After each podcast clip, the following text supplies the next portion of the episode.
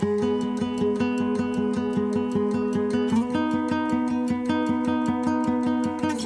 are listening to Mountain to Glen, the podcast.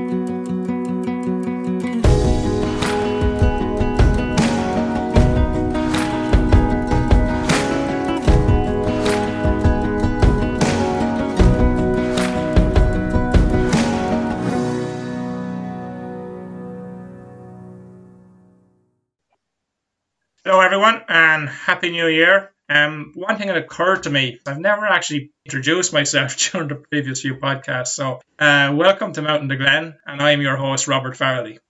If anyone has been following me on Facebook or Instagram and Twitter, you'll be aware that I've, I've taken on my own um, New Year's resolution of having a crack at climbing all the county high points during the course of 2022. If you've had any outdoor New Year's resolutions, it would be great if you could just email us and let us know what they are, and we could share them with the with the rest of the listeners. Uh, another thing is I want to give a big shout out to the Camping Crew podcast, who had a nice little blog for me there recently. Uh, really appreciate it. And I have started listening to that one. And believe me, if you're into motorhomes and camping vans, it is definitely the podcast for you. So I would highly recommend that. And last but not least, Paul Ireland is doing a 10,000 steps a day challenge in February. Their hopes is for each participant to raise about 200 euro. If you are interested and you want to check it out, you can check on their website, ie.paulcharity.org. And I will put that up on the Facebook, uh, Twitter, and Instagram pages afterwards, just in case you are interested. There's separate links for those of you who are going to be joining it from the Republic of Ireland and those of you who will be joining it from Northern Ireland. Time to move on to the reason we're here. The interview this evening is with Bill Murphy. He's a professional forester with a master's degree in forest recreation and was head of recreation, environment, and public goods with Coillte until June 2015, with responsibility for the company's recreation and environmental programs. Bill initiated the Wild Nephin Wilderness Project in 2010 and was the first chair of the Wild Nephin Management Board until he left Coillte in 2015. Since then, Bill has been exploring the experience of wilderness as a management tool and how a perspective of wilderness is influenced by our cultural history. Bill's other interests include volunteer train work, and he is the, one of the founder members of Mountain Meitheal. He also likes hiking, swimming, and reading. Bill, you're very welcome to the podcast. Thanks, Robert. Good to be here. Well, we're here this evening pretty much to talk about wilderness. And I suppose first question I'm, I'm just going to throw out at you is what does wilderness mean to you? The word, the meaning? Well, I've, I've spent the last couple of years, well, the last several years, you know, looking at what wilderness means. And what I've actually come to, to learn is that it means a lot of different things to different people. And mm-hmm. one of the aspects of what I've been looking at is, is how different cultures influence uh, how we think of wilderness. But sort of the, the short answer to your question is I think wilderness is a place where human management of the landscape or where human intervention is is really non-existent, if at all possible. Now, they, they're not necessarily. I think there's the, there's a lot of discussion about whether they're natural places or whether they're wild places, and I think those two things are are a little bit different. And wild places are places that we can decide where humans are not going to intervene. And in Europe, we are increasingly talking about wilderness and we're talking about things like secondary wilderness. So there's parts of Ireland where there may have been human habitation in, in times gone by, or for example, in the Highlands of Scotland before the clearances. And those places are now there's no virtually no human management on the areas or human interference and for me they're they're the places that can become wilderness in a european context you know, we're living in an, an era where humans can basically influence any part of the of the planet they want to. Mm-hmm. But it, for, for me, wilderness is a place where humans show humility in the face of nature. We're not the ones that know all the answers. We, we shouldn't be trying to manage these places. But they're also places where we can learn about ourselves. And, you know, coming as a person who's primarily interested in outdoor recreation, there are places where we can experience humility. You know, the famous Irish naturalist Praeger, he wrote about, for example, the area that I worked on in Mayo, the, the Nephin Wilderness. And when he talked about it, he talked about facing it with humility and where we're thrown forward against the immensity of the universe and yet back on, on, on our own smallness. And, and for me, that's what, what wilderness is and what it can be. And I think it's it's an idea that's worth exploring in Europe. We don't necessarily have to have the same approach to wilderness as they have in places like Montana or in Alaska, but there is there is something that we can explore. So you know, it's a place where humans are, you know, to, to sum up, is humans are are not the major driving force and and that's something we take as a sense of humility in the face of nature. And just on that, what would uh, constitute wilderness? We said that each country, in its own way, has its own variation of, of wilderness. Well, one of the things I've been looking at over in that, you know, there, there is a there is a European move to look at what does will you know can in, in 2009 the European Parliament called on different member states of the European Union to set aside areas of wilderness. Now, then the, the, the Parliament decided to set up a working group and look at what, what this would mean. And they've basically come down on two criteria. One is it's about naturalness. Um, so the area should be natural. We're missing various species in, in uh, in European habitats, and even in North America, you know, where places they they are missing maybe keystone species like the wolves may not be there, and um, so they're not entirely natural. And the other idea is that they should be remote, remote from places. What I've been looking at is that we should be able to also overlay on that is the whole idea about how people experience wilderness. And I think that different cultures in Europe will have different responses to to how people experience wilderness.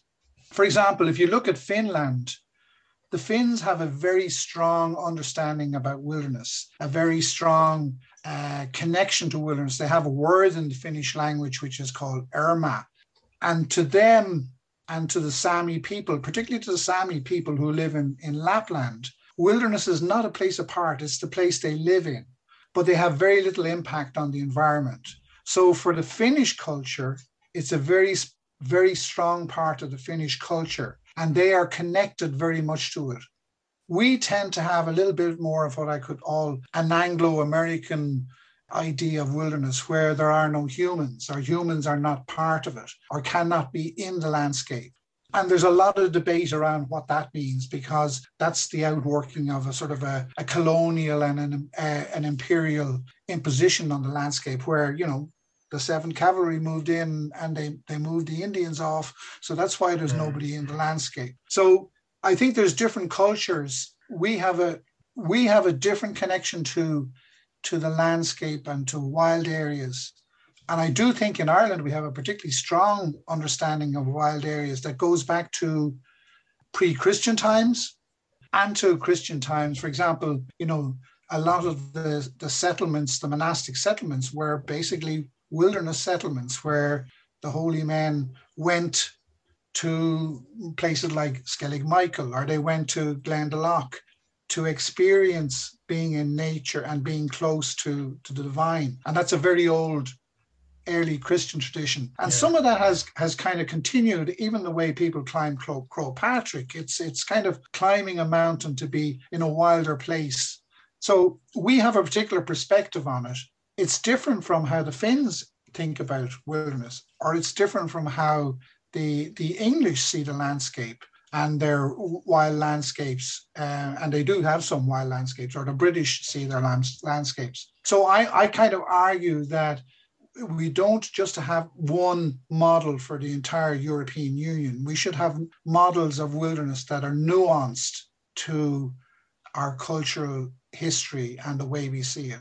I mean, the impact of the famine, the various land acts, the way we look at land in Ireland, all influence how we see land, see the landscape, which is very different from, say, how the Germans see the landscape. Because again, wild, the wild forest, the wild wood, you know, the wild animals that live in the forest, they're very important parts of Central European theories about landscapes. So that that's kind of why I think we need to have a a, a, discussion about it in, in the Euro, in the in the European wilderness community, and I think we should be looking at that and how we define it because there are places in Ireland where I can go, for example, to the Nephins and experience a sense of wilderness, of what the wilderness advocates like like Aldo Leopold or Bob Marshall or these various people were talking about. I can experience that, but the place may not be entirely natural because maybe a thousand years ago or 5,000 years ago, Neolithic man was kind of mooching around and he was hmm. doing a bit of whatever. But I, I, I think, you know, we can sometimes set the bar very high for ourselves in these type of places. There's, again, there's talk about restoring landscapes, but we, we, we don't really know what they were. And my perspective on this is we can only go forward. We can take the decision to be humble in the face of nature and not to and not to impact it in the future. Going back to try and restore something is a lot of human intervention. We still think we can do things with nature to put them back to something. And I think a lot of nature projects have taught us that nature will often just throw a curveball into the mix. I see what you're you're saying there. And like there is one aspect of what you said there. I mean, we we can't really tell what nature was like a thousand years ago. You couldn't really define that this is what it once was. Well, also I think, under there, you know, I mean, we, you know, you hear a lot of talk about Ireland was once covered with forests. I'm not, I'm not sure that's entirely true, and even what type of forest. You know, if you go again to the west of Ireland and you go to places like the Céide Fields, which are now peatlands, and under those are are pine forests, are Scots pine forests uh, or what were the remnants of Scots pine forests. So the idea that we had these extensive oak forests going from from the east coast to the west coast, and and you know the the old idea that a squirrel could walk from tree to tree. Yeah. That you know we probably had a lot of fen land, we had open heath land, we had mountain tops. We we definitely had more forest than we have now, but we also had um, had other animals that are not here. I mean, you know, the, the great Irish elk. Uh, we had wolves. Um, you know, the last wolf I think was was killed in County Carlow, something like in the the mid early 18th, early 19th century. So you know, there were other animals here that are missing now from the ecosystem. So putting the ecosystem back to where it was or what we think it was, we're much better at focusing on functioning ecosystems, which may have other species that are what they call taxon replacements. So, you know, maybe we, we begin to accept things like lodgepole pine as a replacement for Scots pine. You know, I know that a lot of people would, would be uh, not happy to hear that, but I think we have to begin to argue those things and think about them because there is a sort of a debate that everything that's native is good and everything that's non-native is bad as as opposed to looking at the functionality of the different species and you know nativeness can tend to be a little bit arbitrary. For example, in Britain, anything that was there before 1500 is now classified as native, and anything that was introduced after 1500 is not native. Now, that's purely an arbitrary decision. And also, we are now living in what's called the geological epoch called the Anthropocene. And that's when, for those people that not too sure what that means, it's where humans are the major driver of ecological and geological change. So humans are very, as I said, we can do anything. We could build a, if we wanted to build a city uh, on the North Pole, we could do it. We have one at the South Pole. We can live there. We can live any place. You know, there's there's human created gases in the atmosphere up in the gates of the Arctic, and they're probably changing slightly the chemistry of those places. And again, it's going back to reducing our impact as much as possible and allowing places that we set aside and say, these are primarily for nature and for us to experience nature in you know red in tooth and claw as the, the old saying goes that you know mm. these are places these are special places and we should be picking out the special places that are relatively unmodified by humans and putting them aside and protecting them for the future and allowing people to experience them. And and just on, I suppose, just going back to trying to bring back nature, how how do you feel on the reintroductions of, say, species that may have been wiped out? Uh, you know, it doesn't happen overnight. It has to go through a process. But when that process has gone through, uh, would you be in, in favor of that as well, to some extent?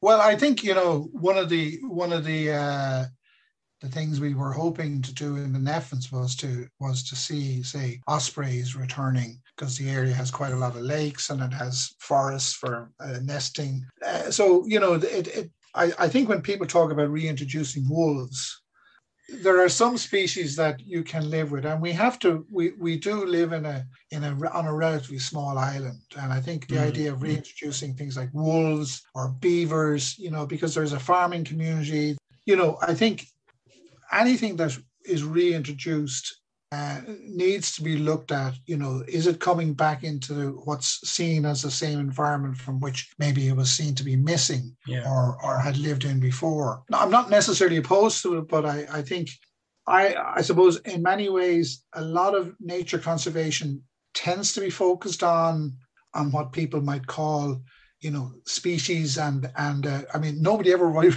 wants to reintroduce something like the midge or or you know which are probably just as important parts of the ecosystem as the big the big uh, sort of um, for want of a better word, the big sexy animals. And, you know, a lot of the debate around nature conservation in Europe is about, you know, big herbivores, um, wolves returning. Wolves returning across Europe is, is kind of a sign that places are becoming wilder, but they're not necessarily about how the whole ecosystem is, is functioning. In, in my view, that's in my view. And I think we need to be more looking at the ecosystem as a whole and everything that's in it.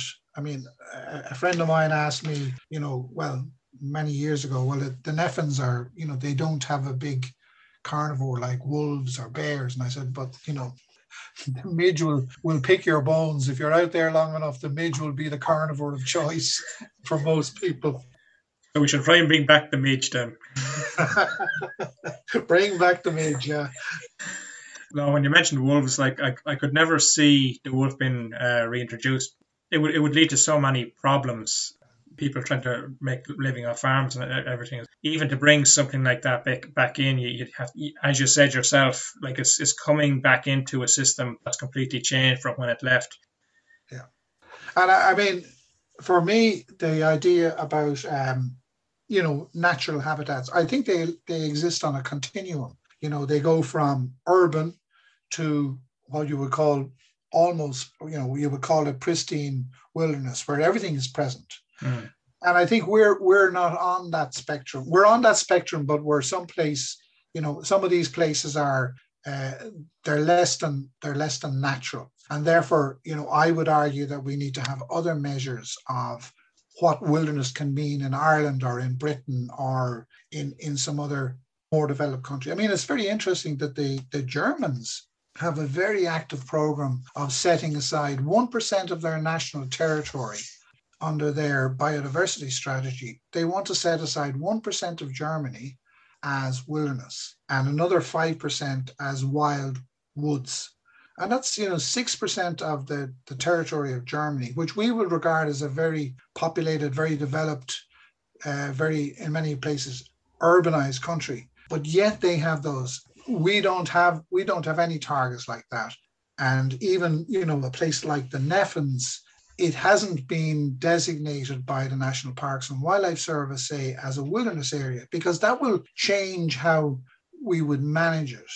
Uh, it would make us think about anything we were going to do in there, uh, from you know going in on a four-wheel drive vehicle to whether you go in to call or manage or do other things. It, because it, it's about creating a different understanding and a different connection with the landscape.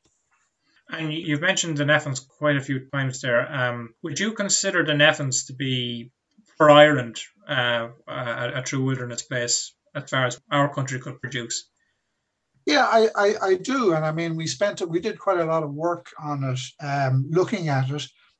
You know, there's there's over 16,000 hectares of mountain, of lake, of, of western peatland, and there are um, areas of conifer forest but we can decide that that conifer forest can become a wild forest. And you know, I, I, mean, I am slightly biased in that I am I'm a forester, but I think the forest adds a lot to the whole mix of the area. It provides cover for different species. We can allow that become wild.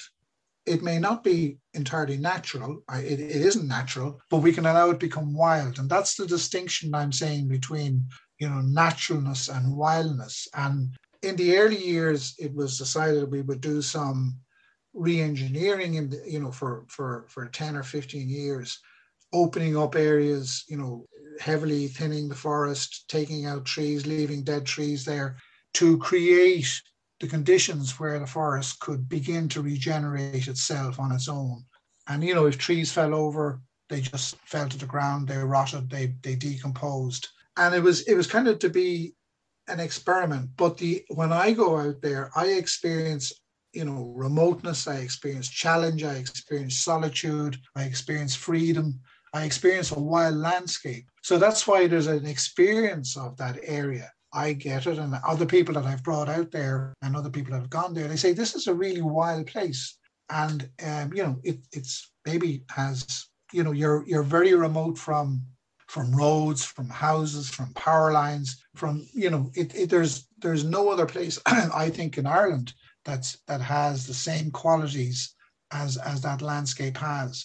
It's it's the best we have, and I think we should be looking at it as as you know, as slightly different from other national parks because there is a tendency to sort of maybe make national parks more accessible to, to tourism and whatever that. And I think once we do that, we lose that sense of the landscape has of being able to experience this place where, you know, and you're a hill walker and I'm a hill walker and we know what it's like. And, you know, when your feet get wet, and that's just, you know, your feet get wet and you're wet and it's, it's sometimes a day on the hills or, or two or three days backpacking is not all fun. And, you know, to, to a lot of people, this might be just misery, but to other people, this is this is just something very, very worthwhile. And it's a challenge. It makes us face what nature is about because we live in a very controlled world now. You know, we, we don't ever have to get wet anymore. We don't ever have to feel uncomfortable. And there are places where I think you, you know, you can experience these type of conditions and experiences. And I think stand out in the middle of the Nephins and you look in all directions and you know you don't really see human engineering, human infrastructure. I mean, I've camped out there, I've camped, you know, and you don't see any lights except maybe 20, 30 kilometers away. You don't hear any cars. For us in Ireland, it's a it's it's a, a unique place that I think we should be. The national I would love to see the National Parks and Wildlife Service designated as Ireland's first wilderness. Um, you know, because it has the size, 16,000 hectares, 40,000 acres, and with, with buffers of, of a lot of mountain around it. Um, it is a place that comes close enough to to experience what what we would experience uh, in wilderness in other countries. Yeah, I did um, the Bangor Trail there uh, a while back and went in into the Nephins. Um, I don't think I was fully ready for for the level of wilderness or the open space that I saw there. I, I can totally relate to what you're saying. You wouldn't see a light for miles and miles. The Bangor Trail itself was usually when you're on a waymark trail, you know, it's it's it's very clear cut and and uh, the ground is very clear cut. Whereas with the Bangor Trail, there was areas that were rough and um, uh, waymark posts. You wouldn't want to be dependent on them too much. At least when I was there either. But um, yeah, I, I was amazed when you're talking about the Nephins as a wilderness place, it's, it's very easy for me to see what you're what you're saying. But it's it, it was breathtaking. Now, all right. Now I, I had planned to. I was with friends of mine. We planned to stay in the the hut but um, I, I, can assure you, the evening we were there, the midge was definitely very much alive, and uh, so we yeah, we said no. And there was a, a bothy further on down, so we, we kept going till we got there. Uh, and by the time we got there, the heavens had opened, so we were drowned. But it was amazing to see it at the same time. Like, no, yeah, I, no, the, the the Bangor Trail is probably, I I reckon, probably the one of the best trails in Ireland. Um, and it's just uh, for the challenge but for the scenery, for the change in weather, for for so much that's there. And as you say, it's not like a lot of waymark trails in Ireland that are fairly you know defined on the ground. In a lot of places, the bog has slid down over you know because the Bangor Trail, as you know, I'm sure you know, it it was a route to come from uh, Bangor Erris to Newport. It was a it was a cattle driving drover route and you can see it, you can see it if you know what you're looking for at the sort of the old archaeology on the ground. But the bog is slowly sliding down over it, uh, recolonizing it, and in places where it's just been washed out totally, it's gone. So yeah, it's it's it's a challenge, and there are fantastic mountains around there. You know, there's there's um, uh, Slieve Carr, and you know there's the Glenamong Ridge that runs down towards Achill. I mean, I just think it's just a wonderful place. Shouldn't be overselling it now because there'll be too many people there, but uh, I just think it's it is a place that I think you know if uh, if I was the Taoiseach in the morning, I'd be asking the national park to look seriously at designating it. So, uh, but you know, maybe it, it, it, it's it's protected. It's all under you know the land that uh, had been owned by Coillte is now under is has been handed over to the national park. So the whole area is now being managed under a national park. So that that that's a good a good uh, set aside for the beginning anyway. Yeah, well, well, definitely. If anyone is listening to it and they're thinking of doing the Bangor Trail, um, it's it's not a lightweight trail, so plan ahead and then get out there and enjoy it. But yeah, you, you'll be in for a nice, tough, but uh, amazing experience at the same time. Yeah, yeah. And and just on, on that as well, uh, talking with other people, what what do you think the benefit experiencing the wild places would be for for anyone who decides to embrace it in any way, shape, or form at all? at any level. I mean, especially in these modern times, where, as you've already said, everything is so controlled, everything is, is so busy. I mean, I, I think personally it's a very good thing to be able to get out there and leave all that behind. But, but what would your thoughts be on that? Yeah, I, I mean, I think there's been a lot of work done about the value of of nature on on um, mental health, etc., things like that you know, I mean, there are various levels, you know, for for for somebody, you know, it could be a, a short walk in the forest, and then for other people, the ability to get away for two or three or four days and to contemplate. I mean, when you read back on some of the older or you know the, the wilderness advocates of the of the early 20th century i mean when they talk about you know there's, there's people like uh, aldo leopold and Bob Marshall, who was another great, he's another great uh, hero of mine, or, or a guy called Benton MacKaye. And Benton MacKaye was the guy who came up with the idea of the Appalachian Trail. And he called that a, a trail through the wilderness. And their idea was that these were very important for, for citizens of a country to have.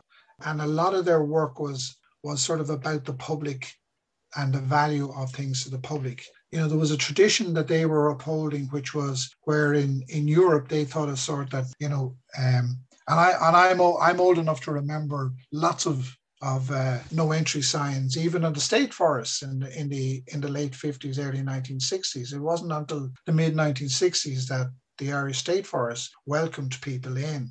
So these places were often seen as the preserve of, of an elite, you know, and if, again out in places like West Mayo, you have fishing lodges which were built for for the land of the states. But now, you know, I think it's much more important that people get out. A colleague, a former colleague of mine, has done a huge amount of work in woodlands for health, and it's it's literally that people are prescribed uh, a former colleague of mine in Coillte, that is a guy called Charlie Burke, and he set up this program called Woodlands for Health, and people are prescribed to to go for a walk in in the woodlands, and they're led by by uh, you know uh, someone that has skills and leading people.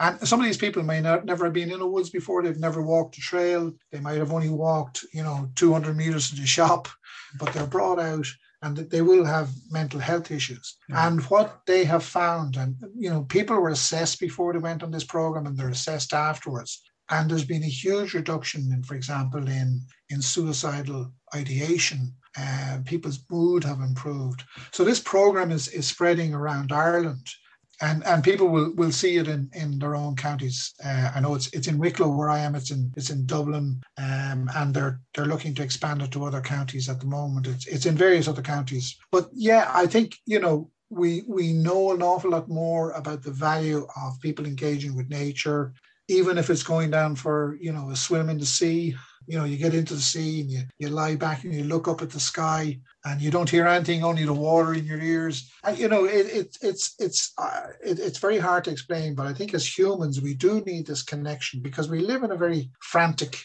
world. Um, constant communication. Our phones are always going, or uh, we're just being bombarded with, with information, misinformation. Yeah, I mean, these are important places, and the work that we did or that I did in, in Coillte Recreation and Coillte Outdoors at the time was to try and improve access for people to the outdoors, to make it easy for people to get out there or to find their, their own level of skill. Not all doesn't have to be made easy because there is also the whole issue of challenge. But I, yeah, I would agree. I think it's extremely important. And uh, I think we're getting better. And it's great to see so many people on the one hand, you're kind of saying, "Oh God, there's all these people on on the mountain that I used to come up here and sit on." You know, Lugnaquilla. You've been up Lugnaquilla, I'm sure, and you say, "Where did all these bloody people come from?" But on the other hand, you know, they'd be down in Dundrum Shopping Centre or whatever, and I think they're better up there. And you know, maybe it's go during the middle of the week instead, uh, instead of the weekend. So yeah, I, I think it's a great thing. Yeah, and I think as well, like when people start to get out into the outdoors more and they fall in love with it, we follow on that they will be more willing to preserve it for future generations as well. So it's it's creating that awareness and, and that love of it. Can in itself be a great protector for the wilderness. But as you say, yeah, you, you, don't want hundreds of people going on the same train the same day. Yeah, I mean, I, I used to have an, in my office when I was working for Coillte a, a quote from again Aldo Leopold, and um, your if your listeners have have never read, I mean, he wrote one great book that I tell everybody to read. It's called the Sand County Almanac. It's just such a fantastic book about nature and how we engage with nature and how we should engage with nature. But he also was kind of warning people that were involved in in outdoor recreation and you know building car parks and trails and whatever. And he said the job of of, of a recreation engineer was not building trails into lovely country he said it was about building receptivity. Now, that's a, a, a, funny word, but that's the word he used into the yet unloving mind. So, what he was talking about was it was about getting people out there, it was about introducing them to, to the mountains, to the forest, to the bogs, to all the to the seashore. And then they would they would become, as you said, they would become advocates it, but also they would just be they'd have a better quality of life. So it was just a warning I always had there, like where it's not all about building trails here, there, and every place. It's it's about getting people to to respect and to understand and to love nature where you're bringing them. Yeah. And just coming back to the the European wilderness, um, how vast would the difference between mainland European wilderness and our wilderness here in Ireland be? Uh, well, I mean, there's there's different. It's interesting. I mean, I've been looking at, for example, there's an Italian Wilderness Association, uh, which have been very actively involved in getting areas designated. But some of those areas are are quite small. I mean, they could be, you know, a, thousand acres. And it's the expansiveness of going back to to a place like the Nephins, or you know, there are there may be tracks of the former cutover bogs that in, in the Midlands that Bord like there's Bord have 88,000 hectares. So imagine if 10,000 hectares of, of one of the big bogs was allowed become wild if they if it flooded and they stopped the pumps and they they just let it come. It, it would become like the Norfolk Broads. It would become this fantastic wild wetland in the middle of Ireland. You know again working on a definition of what a European wilderness, and there is this this whole debate about what wilderness is. And then people have different perceptions. I mean, again, a lot of the discussion around wilderness talks about the purist view, and you can have people, you know, like me that maybe are, are studying wilderness and, and sort of trying to manage wilderness. I might have a higher bar than, than somebody else. And some of the some of the work I've done over the last while has been uh, asking people what their perceptions of, of wilderness are. And, and they can vary quite differently. You know, a lot of research has shown that different types of people can see the same landscape and can view it very differently. Some people will see it as not that wild, other people will see it as very wild, and you know, all in between. So again, it comes back to understanding what our where our culture is coming from. A lot of work needs to be done on that, and what triggers our understanding of, of wilderness and wildness in our culture because we're different. We have a different culture. We, we may share the same language as, as the British, but we have a very different connection to land and landscape. and how we think about it. And we're different again from from how the Germans think about it, or we're different from how the Finns. So that's why I would argue that we need a more a, a more we can have a number of things like we can say it should be on a scale of naturalness, it should be on a scale of remoteness, it should have a certain size. But another layer is how we experience it. What do we experience in it that I would like to see added? I don't know whether that'll happen, but um, I'm trying to work towards getting that introduced as a topic in European wilderness. Just on the wilderness in Ireland, are there any species of creature here in Ireland that would really benefit from the wilderness places, especially as you said, was forestry areas that are probably at the moment in decline? Well, I mean, pine marten um, has been a huge beneficiary of, of forest spreading across across Ireland, and you know there is. I know there's a report today about you know red squirrels in, in, native forests as opposed to in conifer plantations. But I think one of the things that that I understood from when the pine marten spread, he actually was able to control gray squirrels, and therefore red squirrels were able to were able to prosper more. But I think you know there's you know again this is a matter for sort of scientific debate. You know, I think you know the you you have a more matrix of habitats. So you have maybe some forest and open land and, you know, some bogland and, uh, you know, it, it's giving this matrix of habitats. I mean, for example, out in, out in the Nephins, maybe, you know, the eagles might be more happy there because there's a much bigger area where they're not in competition with farming. Uh, you know, they have this, you know, so, uh, you know, I'm not a, a wildlife uh, biologist, but I think that when you begin to leave places, now and, you know, I was asked a question about the Nephins, you know, when we were trying to establish it. Like someone said, well, what, what's it going to be like in 50 years' time? And, and the answer is, I don't know. And I think if we try to predict it, then we're trying to manage it. And then it's it, it loses a little bit of its wildness. And the less we try to impact on it, the less, you know, and I, I have I have slight problems, for example, with the European definition of wilderness is, is talking about including special areas of conservation as the building blocks of the European wilderness system. Now, the special areas of conservation and the Habitats Directive requires that areas have to be managed to protect the species or habitat that the area has been designated for. But if you're protecting it, then you're you're managing it. And I think, you know, it's are we managing or are we allowing nature to get on with it?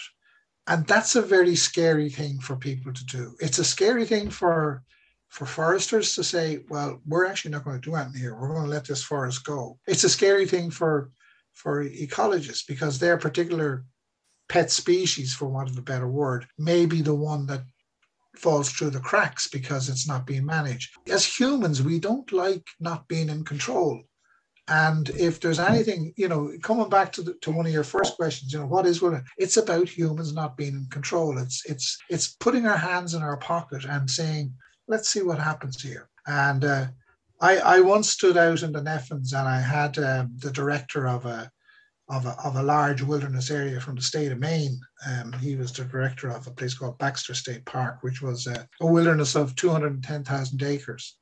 And I said, What's the one piece of advice you'd give me out here? And he said, Learn to do nothing. He said, Resist the temptation to interfere. And, you know, whether it's putting in, you know, trails, uh, whether it's, uh, you know, going in to take out, you know, there's there's a huge number of debate. You know, do, do we fight fires in, in the place? You know, do we do we control rhododendron? I don't know the answer to all of these, but they're the type of things that when you're faced with with managing a wilderness, you have to consider. And, you know, managing a wilderness is, is kind of a contradiction in terms, but it's about managing the human impact on the wilderness. I think we can do that in a place like the Nephins. It takes a leap of faith. It takes a certain amount of, of courage to sort of say, we're not going to do anything here. we're going to see what happens. Uh, but I think what a great experiment. You know, I mean, you obviously do some scientific what what have we got today and you monitor every 10 years and you see what's going to happen but we need places like that in Ireland that they're not controlled by us, they're not managed by us. The guy that wrote the famous Wilderness Act for the United States in 1964 was a guy called uh, Howard Zahniser. And he said, we have to decide whether we're guardians or gardeners. So guardians can look after something, but gardeners are constantly weeding. I like to think my garden is, is approaching a wilderness side. That's why I don't cut the grass, don't keep the place tidy. That's my excuse anyway. I think I might try and run with that one myself. It's something that I think it's a kind of a philosophical discussion we have to have as a human race. Uh, I mean, in Ireland, and about in, in some of our land management agencies like in the National Parks and Wildlife Service. Is it about constant management or is it about wildness? Uh, I would love to see it moving towards wildness because we have a lot of places that we manage and we have we have plenty of that. But we can allow places to become really wild. And and that might make them more difficult for, for hill walking or you know or, or camping or whatever. But that's the price you pay. So that, that that's kind of where I see it. It's it's it's are we guardians or are we gardeners? And I would like to say I would like to see people becoming more guardians than gardeners. Yeah, that's that's a very interesting way of looking at it. All right. Yeah, and even looking in, in some small biodiversity areas where I've seen people let things go wild, it, it can encourage nature to come in and, and do its own thing you know, it's it's great to see the local authorities. Uh, they might be doing it for all sorts of reasons. Some of it might be just cost saving, but they're they're not mowing places. And when you see the way nature, I mean, I think nature has a huge ability to come back when we stop interfering or when we're not there. You know, we we we had talked about it, you know, near where I live, and we have a huge green area near where I live, and asking the people, could we stop mowing 25% of, of the green area? And like there was just, oh no, it'll look, it'll look raggedy, it'll look this, it'll look that. Yeah, but nature's messy, you know. Um, and we had the same discussion like uh, in Nephins was, you know, well, some trees are going to fall over and they'll, some of it'll become a tangled mess and there'll be wind blow and whatever. And I said, yeah, and you know, there's there's a fantastic project in in the UK uh, about 4,000 hectares, about so about 10,000 acres in a valley. If you ever go to the Lake District, go way to the top of the Lake District in a place called Ennerdale. And Ennerdale had a lot of conifer forests and had a, a lake, obviously, and then it had some of the some of the best rock climbing. Um, and, and, I mean, I would love to be a better rock climber. I'm not. My rock climbing days are way behind me, but I, I just know looking up at them. And um, you know, rock climbing was almost founded in, in England in this valley. But about, I'd say, 15 years ago, they decided that they would create, they would allow this valley to become wild. And they did a huge amount of work taking out some of the forest and just allowing it. You know, the, some of it has regrown back with seedlings. Or When you look at that forest now, it's uneven age forest. It's it has young trees and old trees. It has trees down. Uh, some of the trees are going on to be big old veteran trees, and the, the wildlife has improved enormously. The, the birds in the valley have increased enormously. The river was constantly being canalized, and they stopped doing that, so the river can spread out. And the only river that that doesn't cause any flooding downstream is the one that they've stopped managing because it can burst out its banks and it'll go onto its own natural floodplains and then get back in again. So you know this is this is where um, you know humans when we allow things to be wild, they a lot of, a lot of good things can come out of it as well. They may not you know look pretty to our eyes, but that's about re-educating you know our aesthetic. And again, you know Aldo Leopold used to talk about an ecological aesthetic, and he he said well, when things are when things are correct and they're functioning under their own rules, then then they're right. Whereas this this picturesque aesthetic that we kind of live with in our landscape, which is entirely imported from from uh, England and uh, the, the view of the landscape we have, you know, these these uh, beautiful estate lands they're entirely unnatural. Uh, but but they they appear to us, and through our culture, they have been made appealing to us. So that's why I think I would just love to see a debate about all of this and people thinking about it, people researching it, and and then we begin to think differently about some of our landscapes because you know the Midland bogs, they may be flat, but they're the sky down there is fantastic and you know the silence down there is, is fantastic you know when you when when there is no turf cutting going on and you know those places are just as interesting as, as other wild places. Yeah. One, one other thing I want to ask you is uh, what would your hopes be for the future of the wild places in, in Ireland? I, I would hope that we would allow them to be truly wild places. Um, yes. And not sort of uh, a pastiche of wild places. And that that's going to have to have that change in our thinking about what is a wild place. Is it wild or does it look wild? You know, I once had an ecologist ask me with the Nephins, like, you know, would you not manage it so it looked wild? And that's just that's just not wild. You know, it it can look it, but it's only a pastiche. And I think if we're to truly get the benefit out of these wild places, we accept everything that goes with it. it, as I say, it could be difficult for us to get through, and there will be compromises that we'll have to make. Um, I mean, you know, if maybe some of the heather wasn't burnt on, on the Wicklow Mountains, they might be more difficult to, to hill walk across. But in time, what would what would those mountains become or whatever? You know, I, I don't know the answers to some of these questions, but I think they're worth exploring and I think they're worth thinking about because we we kind of have adopted in some ways the idea that habitats reach their climax. Uh, so an oak wood will reach its climax habitat and then it'll stay like that but it's constantly going to be responding to environmental changes. It's going to be responding to to wind or to to floods or to fire or whatever. And humans have begun to create true climate change, which is what most people I think now accept as human induced. We are creating hotter places. We're creating places where you get these torrential downpours and floods and all that. So the habitats are going to respond to those. They're going to change. And if we're constantly trying to keep all the species that we think was there in, in the 1960s into the 2060s, then we may be just fighting a losing battle. Whereas if we accept that there's changes and constant changes, that's the one thing we know is constant is change, you know. I, I would love to see more discussion about habitat, landscape based stuff as opposed to individual species. Um, and also that we need to be looking at what wildness means and our place and our connection to all of that. And are we prepared to accept the messiness of nature because nature is messy. Yeah, that's that's definitely true. Just got one last question for you. Basically, question is how does nature or the wild places inspire you and, and what do you personally get from them yourself?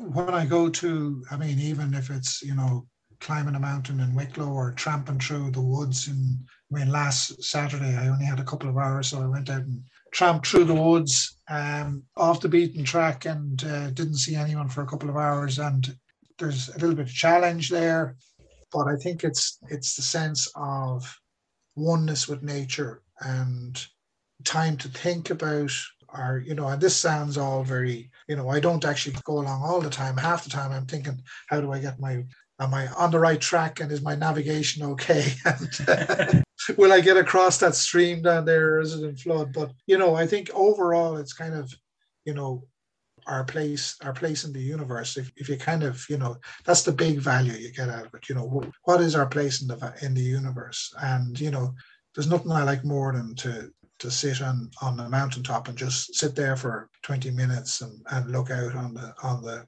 landscape or you know to lie back in the heather my days of very extensive uh, long distance treks are, are probably coming to uh, i'm not able to do them anymore but uh, and, and even places that i know i will never visit i just like the idea that they're there because you know i, I i've i've two grandchildren now and i love bringing them out to the woods to just show them, to walk around with them, showing them different things. Because the world that they're going to go up in is going to be so virtual and, uh, you know, so much a different reality from what I grew up in, in you know, in the in the 60s and 70s.